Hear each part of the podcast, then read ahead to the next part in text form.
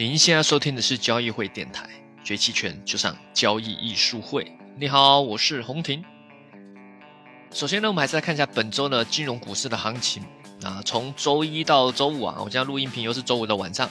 对吧？这个惊心动魄啊，看似价格回到原点，但很多人可能钱没了，对吧？虽然是周一跟周五的价格啊是起点跟终点差不多，但中间波动很大，也一再印证我们之前说的。交易啊，这个路径过程很重要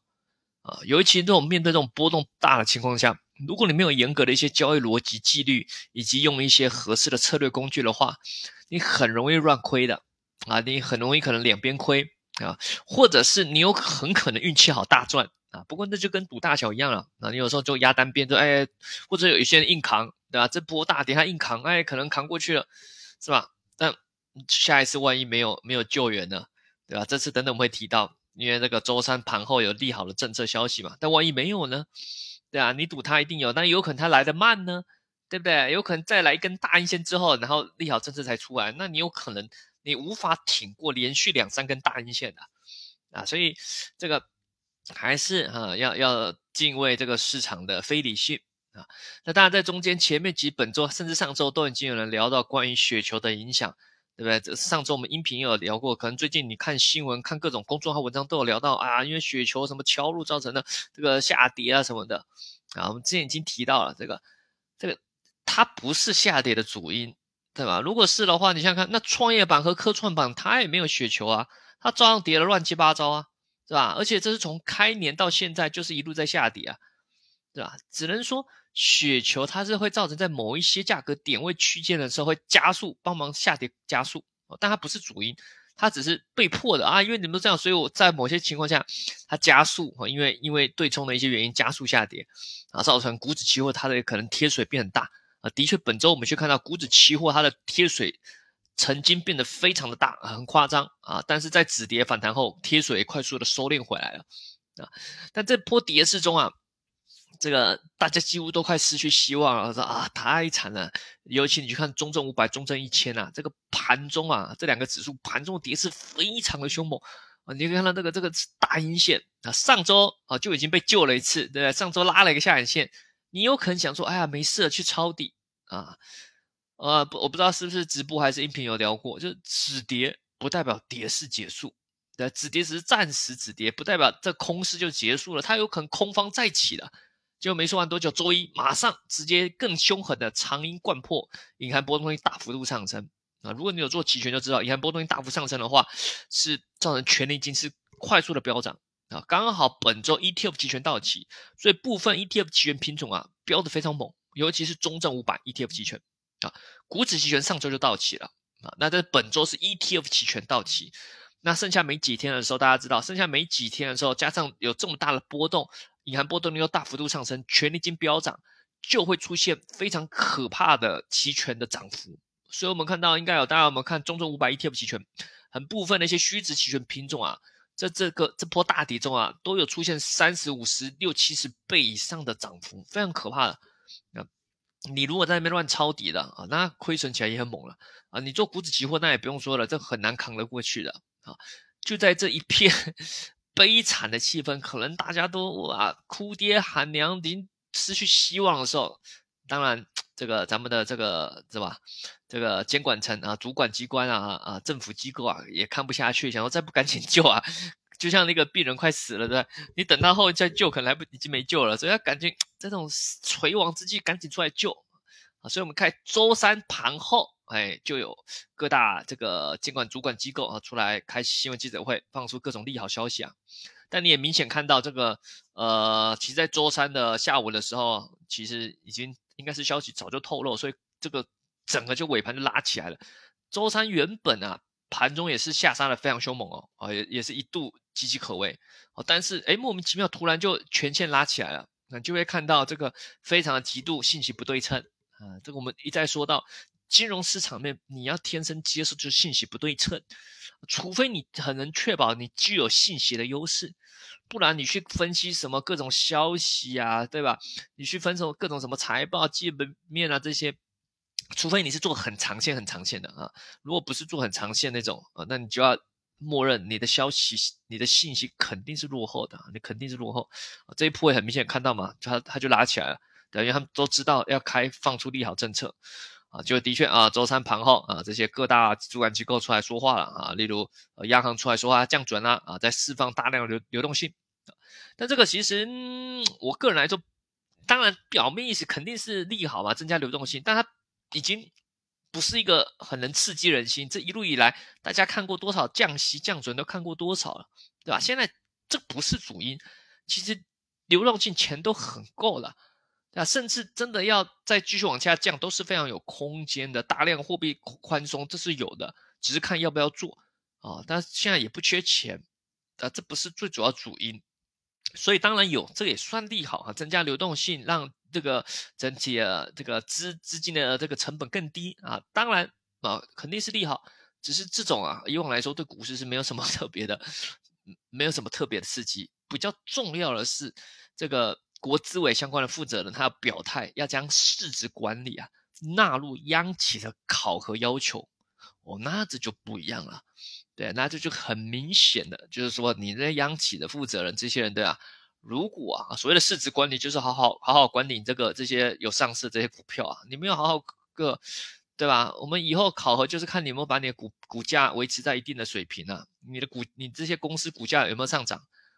对啊，更资本化的感觉，更资本主义的感觉，对吧？哎，那就不行，那对那得想办法，对，所以马上啊，对吧？这这周三周四啊，周三已经拉了一波，周四马上在大幅上涨，但涨的都是。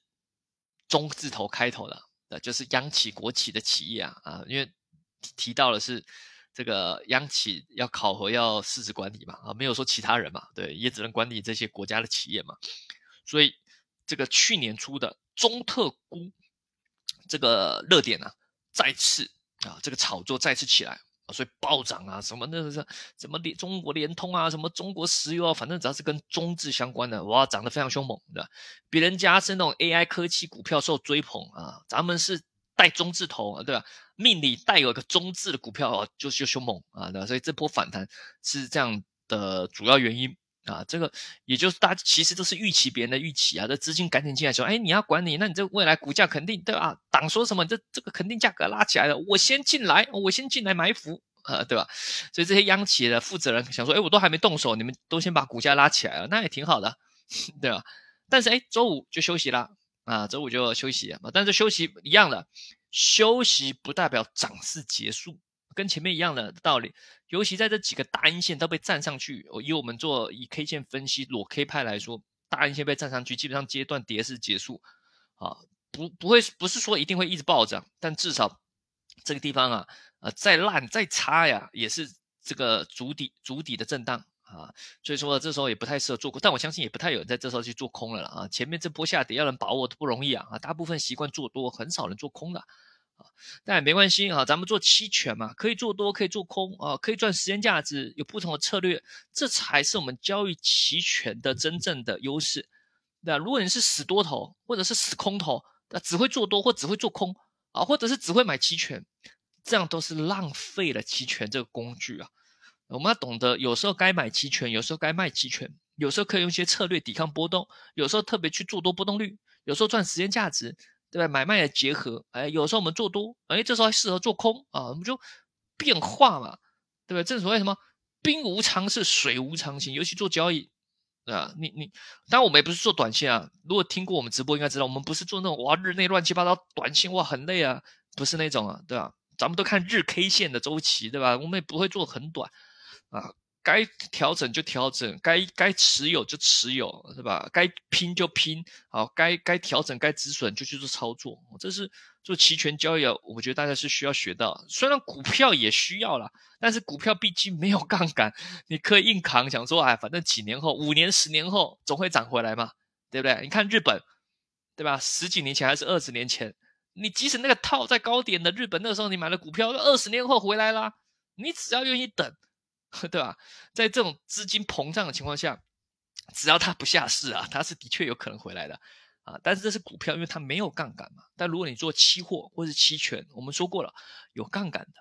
亏钱的压力很大了。永远不要高估自己的承受能力啊，是吧？所以我们要懂得利用一些呃交易策略，用一些方法去提高自己的呃心理的忍受度，甚至要从中可以得到优势去赚钱嘛，这才重要的啊。那在这波期这个期权交易里面啊，这波里面有很值得去注意的，就是所谓的隐含波动率，这个波动率的变化啊，这个我在这个简单的科普一下，怕新朋友不知道什么是隐含波动率。那所谓隐含波动率啊，你可以把它当成一个期权的一种呃指标啊，或者技术指标都可以啊。它是用来衡量期权的权利金是贵还是便宜啊，是既有一种数学模型去推推算的啊。因为你纯看权利金的数值啊，就是你去看软件呐，啊，去打开那种期权交易软件啊，各个券商、期货商都有那种期权交易软件，你去看那个报价，对不对？看它那个价跳的价价格，每个期权合约它跳的那个买卖价，这就那就是权利金。啊，你你纯看那个价格，你完全不知道是贵还是便宜，所以你需要一个方式啊，这个方式就是反正有人用期权定价模型去推算出来这个东西叫的期权的隐含波动率，这个东西才能用来判断说你现在买的这个期权是贵还是便宜，或者说最近几天这个期权在变贵还是变便宜，而在这波的暴烈下跌中啊啊，这个波动会大幅度下上升，隐含波动率大幅度上升。也就是所谓的期权的权利金变得很贵了，对吧？啊，可能是大量的买盘进入，我为了保护，为了投机啊，同样的也有可能是止损啊。那还有，即使这些没有发生，做市商也会自动把报价提升嘛，对吧，因为下跌太凶猛了嘛。如果卖你那么便宜，他自己风险很大，他对冲起来难度也很高，所以这肯定整体的权利金定价啊都被拉高了啊，所以就是所谓的权利金变很贵了。的确，市值波动也很大，而且你去看这里面波动，你看波动率最大高的是什么？中证一千啊，目前有了几个各大的金融上的期权啊，不论是股指期权还是 ETF 期权啊，最大波动率目前最大，银行波动率最高的，实际波动率最大就是中证一千指数，再来就是中证五百啊，创业板，然后再就是这个沪深三百和上证五零。所以如果你做这种沪深三百 ETF 期权或者上证五零 ETF 期权的话，其实在这波下跌倒也还好，挑战难度并没有很高。你你若是做卖方啊，不论你是卖认购还是卖认沽，或是两边卖，所谓的双卖，啊，估计也不太需要动，哦稍微稍稍微有点紧张，但是也还好，简单的对冲一下就可以。它波动并没有很大，所以它隐含波动率也没有到很高。但是最主要的发难点，最主要空头的这个抛售的这个惨案的现场是中证五百和中证一千啊，这两个就跌起来就很凶猛了啊，跌得非常呃大啊，所以它的隐含波动也很高啊。那当然，你现在觉得银行波动率高的时候，你可能应该听过我们说过，是吧？你看波动率很高，代表权利金很厚很肥嘛。你想去卖它，那你去卖它就会这个赚的权利金会比较多啊。就像保险公司一样啊，你一个人啊都不太会出事的。那你要卖他保险，你也卖不了多少钱，对，赚不了多少钱，因为这个不太会出事啊。你他也不想富贵，说我都不会出事的。假设车险好了，说我开过去开了二十年，从来没有出过任何车祸。他保费要多少？肯定很低的嘛。但如果另外一个人他开车每一个礼拜都会出事，每一个礼拜就会撞到人，你开给他保费肯定超高的。但是只要价格超高，那代表你其中的利润虽然也是你承担的风险比较高，所以你从间从中能赚的利润也比较高，对吧？尤其保险公司，如果你愿意去保它的话，你可以收更高的价格，因为可能别家都不敢承担这个风险了。哇，这个人每个礼拜都撞车，哇，上周撞老爷爷，这周又撞老太太，哇，他他的风险太大了，不行啊，我不愿意啊，拒绝，对吧？保险公司拒绝去投给你投保啊，那你愿意啊？你可能算好了，哎，我算这个价格合理，即使他每周都撞到一个人，我还是能赚钱。那那这个人如果他要去投保，没有其他选的，没有其他选择，没有人愿意给他买保险，只有这家保险公司愿意承担。哦，那他他保险公司肯定开一个很高的价格嘛，那他也知道默默接受，是吧？如果他想买保险的话，好，那这一样的道理啊，对不对？现在波动很大，所以银行波动率很高啊。那你要去卖期权，你肯定赚的钱会比较多，可是你的风险就会比较大啊，对不对？在前面波动很剧烈的时候，大家知道，只有极端会产生极端，极端的上涨会带来极端的下跌，同样的极端的下跌就会带来极端的上涨。啊，这是一样的，这个这超跌反弹什么，这个这这这亘古不变的道理啊。虽然这这波啊，我看起来没有到很夸张的下跌啊，但是至少短线内跌幅很大，加上有这个利好政策冲击，所以 V 型反转弹起来也非常的呃凶猛啊。在这里面，如果你去做双卖的话，压力很大啊，但你得扛过去，你不要卖的太近，卖的稍微比较虚值啊，然后随着行情变化有去做一些动态调整啊，要去调整你的这个 delta，调整你的部位，之前可能偏空的啊，现在开始偏多，类似这样的调整后啊，扛一扛过去，等波动一下来，你还是能赚的啊，只是你这个压力比较大啊，你这个要做双卖，你想卖两边贪心多赚权利金的，做中证五百或中证一千难度会比较高，比较简单安全就是做这个上证五零或沪深三百，但其实这两个比较起来，上证五零有时候也有点可怕，有时候蓝筹股啊，国家队护盘硬拉。它上涨起来也很凶猛，所以像这种中间这种沪深三百啊，我是觉得算是比较安全了。你去双卖卖认购卖认沽啊，算是我觉得会难度比较低啊。虽然赚的钱少，但是难度比较低啊。但你又很想说，老师，你我常常听你音频啊，我有时候也搞搞不太懂你在说什么，呃，只是觉得好有道理啊，感觉很厉害。那你说的这个卖期权，我也想做，对不对？听说卖期权胜率很高，可以稳稳的收权利金赚权利金。但是万一行情这个看错啊，例如前阵子这样，如果卖认沽期权，就行情暴跌，听说亏起来很惨呐，亏损无限爆仓都有可能，对吧？那我可不可以不要用这些？我不我不想纯赚权利金，我想做一些安全一点的，其实也可以啊，纯卖期权，靠卖期权收权利金的这种策略啊，呃。的确胜率高啊，那但是遇到大行情的时候，你需要一定的呃应对的方式、技巧以及这个果果决的勇气啊，不然的话你很可能遇到大行情，你硬扛，扛扛就挂掉了啊。可能扛以前说过了嘛，十次里面你扛九次对，一次错都可以直接结束你的金融生涯 啊。所以，如一般人啊不太想去纯卖期权，很简单的也不用搞那么复杂，你可以纯粹把卖期权用来跟你股票做搭配的辅助。你不是纯卖期权，你是把你这个卖期权跟股票的操作结合起来。你主要投资、主要交易的还是股票，只是你把期权当做一个辅助工具，去提升你股票的收益，或者说降低你股票的亏损。啊，怎么做呢？最简单一个一种就是你把多头持仓纯粹换成卖出认沽期权。但这时候卖出认沽期权，你可以卖平值或卖比较实值的期权，也就是所谓的用卖认卖认沽期权去暂时去取代你的一些多头部位。为什么要这样做呢？为什么要这样做？这个首先有可能你这个这个股票呃它是亏损的，那你你觉得它马上反弹回去，你原本的价格，你可能原本买的时候是一百块，现在跌到五十块，你要说瞬间短时间之内从五十涨到一百，你觉得很难嘛？而且它可能最近。呃，这个震荡筑底，对，那那你想说，那我可不可以靠这段时间加速我回本啊？那就是把你这个多头的股票换成卖认沽期权啊，卖认沽期权，你去卖实质的认沽期权啊？什么什么叫实质？例如五零 TF 现在如果价格在二点五，假设每股是二点五，那二点六、二点七的这些都是实质的认沽期权。啊，那它对应的二点六、二点七，它是虚值的认购期权，但虚值的认购期权对应的就是实值的认沽期权啊，这个大家知道啊。所以如果现在五零 ETF 价格啊在二点五的话，那你现在去卖二点六、二点七、二点八、二点九，这些都叫实值认沽期权。那你去卖实值认沽期权，一方面上涨你也能赚方向的钱，横盘呢你也能赚，呃，多赚一些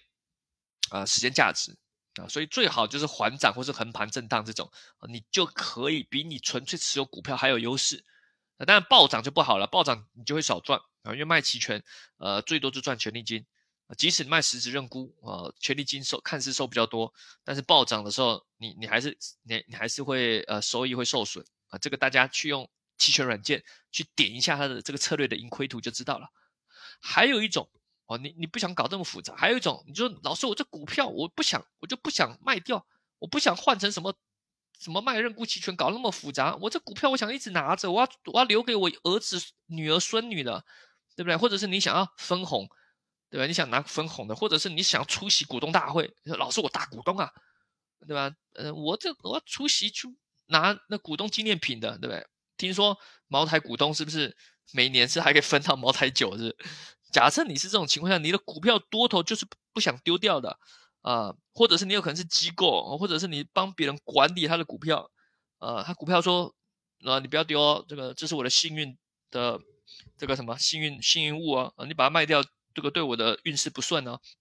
啊，如果这种特殊情况，就是一直想拿着股票，或者是你真的亏太惨，股票都不想卖的，那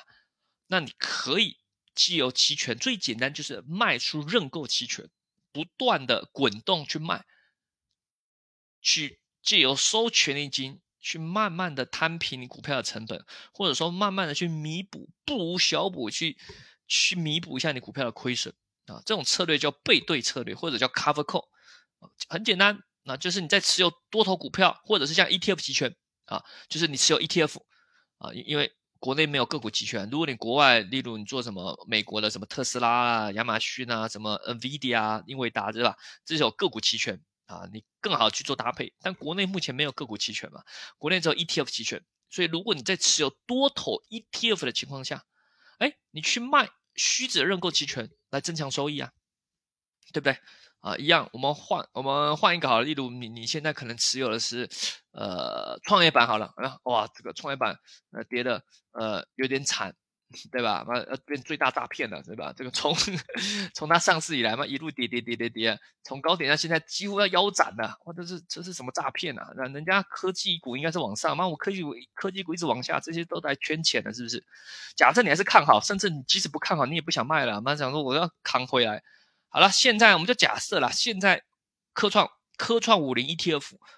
啊，五八八零零零啊，它现在的价格假设在零点八好了，它现在零点八，好了，那你可以去卖一个期权，例如一个月到期的，你去卖零点八五，一个月内它会到零点八五吗？你就有点难度，对不对？那你就卖零点八五的认购期权呢，不无小补，卖零点八五的认购期权，你可以收一部分权利金回来，只要。它没有涨超过零点八五，你就是多赚。真的，万一涨超过呢，你也不会亏，因为你持有科创五零 ETF，你只是如果涨到零点八五以上，由于你有卖这个零点八五的认购期权，所以零点八五以上的这个上涨收益就都被锁住了。那那所以说啊，这个如果不是遇到暴涨行情呢，你可以滚动换月，不断的卖。对，例如现现在。啊，零点八啊，科创五零 ETF 在零点八，你去卖零点八五的认购期权，对，收个主要是不是因为它这个合约比较小，例如赚个一百块啊，好了，一百块，那一个月，对吧？保护一下，对吧？它一一份合约是一万股，一万股的科创五零 ETF 大概会要八千块，八千块一个月帮你多赚回来一百块，那也好啊，对不对？万一科创五零 ETF 一直往下跌呢？你这个月至少还能多赚一百块回来，不无小补，对。那最好的就是慢慢涨，例如它从零点八涨到零点九，你科创五零 ETF 零点八到零点九，对吧？多少就赚了一千块，对。我们假设一万股嘛，啊，因为期权合约一份期权合约对应的是一万股，所以我们都假设你持有一万股的那个多头，对从零点八涨到零点九，哎，你就赚了一千块啊，对。啊，好了。啊，不不要涨到零点九，那超过了啊！我们就零点八涨到呃零点三啊，零点八涨到零点三啊，零点八涨到零点不是不是零点三，零点八涨到零点八三，对吧？这样赚多少？啊，这样赚三百啊，不止啊！零点八涨到零点八三，除了赚三百外，你还有多赚的。上面你卖了一个零点八五的认购期权，因为它到时候。科创五零 ETF 并没有涨超过零点八五啊，所以这个零点八五的认购期权是虚值到期会归零，也就是你卖了这个期权，稳稳的就赚走这个一百块的权利金了，对不对？不赚白不赚啊！例如这个月它就从零点八涨到零点八三啊，你这五零 ETF 也赚到了，这个期权卖方也赚到了。好啦，一个月后到期啦，科创五零 ETF 到零点八三了，那怎么办？你继续卖啊！啊，如果你觉得它不太会涨，你可以继续卖零点八五的认购期权。你害怕它会上涨，你可以卖零点九的认购期权。例如，你这次安全，想说，哎呀，会不会暴涨啊？我就卖零点九的认购期权。好啦，这次赚比较少啊，只赚五十块。结果这次这个一个月后，从零点八三跌到零点八，啊，又跌回来。但是你那个期权卖方，你还是多赚了那刚刚说多少？刚刚说多少？五十块还是三十块啊？五六十块。对，就每个月滚动换月啊，这样去卖认购期权。只要不超过不加杠杆，不超过你持股的情况下，你就可以啊啊，很简单啊，这种是最简单。有时候有朋友就问我说：“老师做 cover call 卖背对策略，这个卖这个认购期权要卖多少？”最基本的方式就是这种标准的保护，一比一啊。所谓的一比一是什么意思？就是哎，我刚刚说过嘛，一个期权合约是代是有代表一万股，所以如果你有一万股的科创五零 ETF，那也就是卖一张这个这个认购期权，就是这样，很简单。那有人可能说，老师我没有，我不做 ETF，那我怎么算？我是可能手上拿了是什么什么中芯国际啊，或者拿什么宁德时代啊，或者是拿什么奇奇怪怪股票，什么都有。我是拿什么？哎呀，我拿什么平安银行啊这些，对吧？我不是买 ETF 啊，我是个股啊，那怎么办？没有个股期权啊，啊，那那就比较麻烦啊，你就要去选择跟它相关度比较高的 ETF。例如，假设你有宁德时代，那跟它相关度比较高的就是创业板啊，创业板 ETF 期权。啊，他们两个相关度比较高啊，那这种情况下，呃，你没办法完全的保护，当然是还是有一定的保护作用。那这时候就不是标准的一比一啊，因为你无法这个配比了啊。刚刚说过，一张期权对应的是一万股的 ETF，可是你现在不是 ETF，你是个股，那怎么办？你去算它的市值啊。同样的，假设我们假举例用创业板来说好了。创业板现在价格在一点六多啊啊，那那我们假设好算一点，我们假设两块好了啊，现在不在两块，但是我假设啊，就最简单，现在创业板 ETF 啊，幺五九九幺九五啊，假设它是两块，一股两块钱好了，那一张期权对应的一万股，那是多少？等于是两万块，好了，就是两万块，它对应的就是保护两万块钱，所以你就看你这个宁德时代现在市值多少，换算出来有多少？如果你换算出来，哎，我大概是相当于拥有市值，我的股票市值是四万块。哦，那你就可以卖出两张创业板 ETF 的认购期权，来去做这样的背对的开仓的保护，啊，就是这种方式啊，这方这也就可以去掩护你的一些股票啊。那这最简单、最简单的的基本款的操作。那当然，你有一些你的看法，例如你觉得它就是这个月涨不上去，或者是你比较偏空，觉得它还有很有可能下跌，那你卖了认购期权，你可以不是一比一保护，你可以卖的更多。我们但当然这样你就暴露上方风险了，万一遇到暴涨，你变成上涨亏钱啊，所以你要自己衡量，你得看你有没有择时的判断。如果你没有择时的判断，纯粹很简单的要保护，那就是一比一。刚刚说过这个，不论是标准的保护，或者是根据市值股票市值的保护啊，这是最简单的。那如果你有自己的看法，觉得它涨不上去，涨不到哪个价格啊，或者是有可能下跌之类的，你可以多卖期权，多赚权利金啊，当然你就会承担。比较多的上涨的亏损的风险啊，所以这你要自己去衡量啊。当然有可能它慢慢的涨，慢慢的涨，你还有可能都全赚。对你卖的很多，哎，那你例如以刚刚创业板来说，现在一点六多，你觉得创业板就是不行啊，就用力的卖一点七。你假设你有宁德时代，我们假设你有宁德时代十万块，按照基本来说，你只能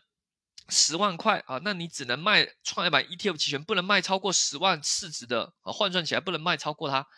对吧？假设现在，呃，现在是一点六，啊，回到这个，现在是一点六多，十万块，那就相当于乘以五嘛，五万股的话就差不多快十万块。所以，个如果你有十万块的宁德时代的股票，啊，那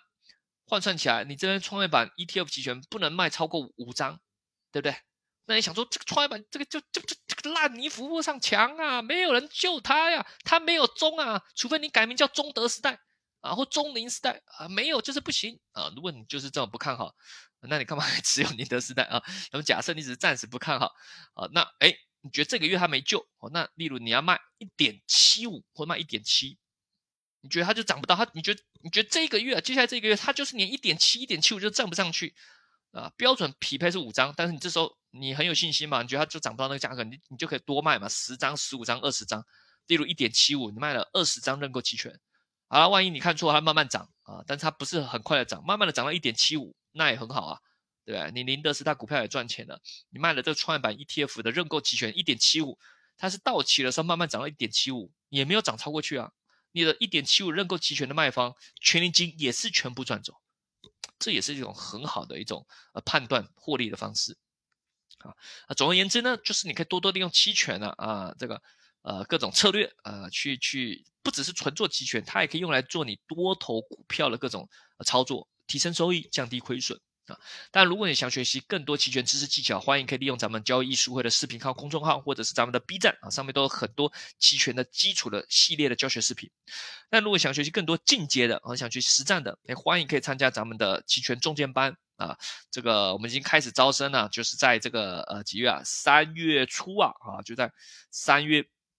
二号、三号啊，就在三月二号、三号的时候啊，这个呃两天的啊期权的实战培训啊，是由我和 Jack 老师教大家啊，从期权的买方到期权的卖方，到波动率分析、波动率的交易，以及各种的策略啊，什么价差策略啊，什么。比率价差 （ratio spread） 啊，日历价差啊，以及一些跨时策略啊，如何去真正的去应用啊，非常是具有实战的技巧啊，跟你看书不一样啊，你看书是很难理解真正的实战是怎么用的，以及 Jack 老师会教你说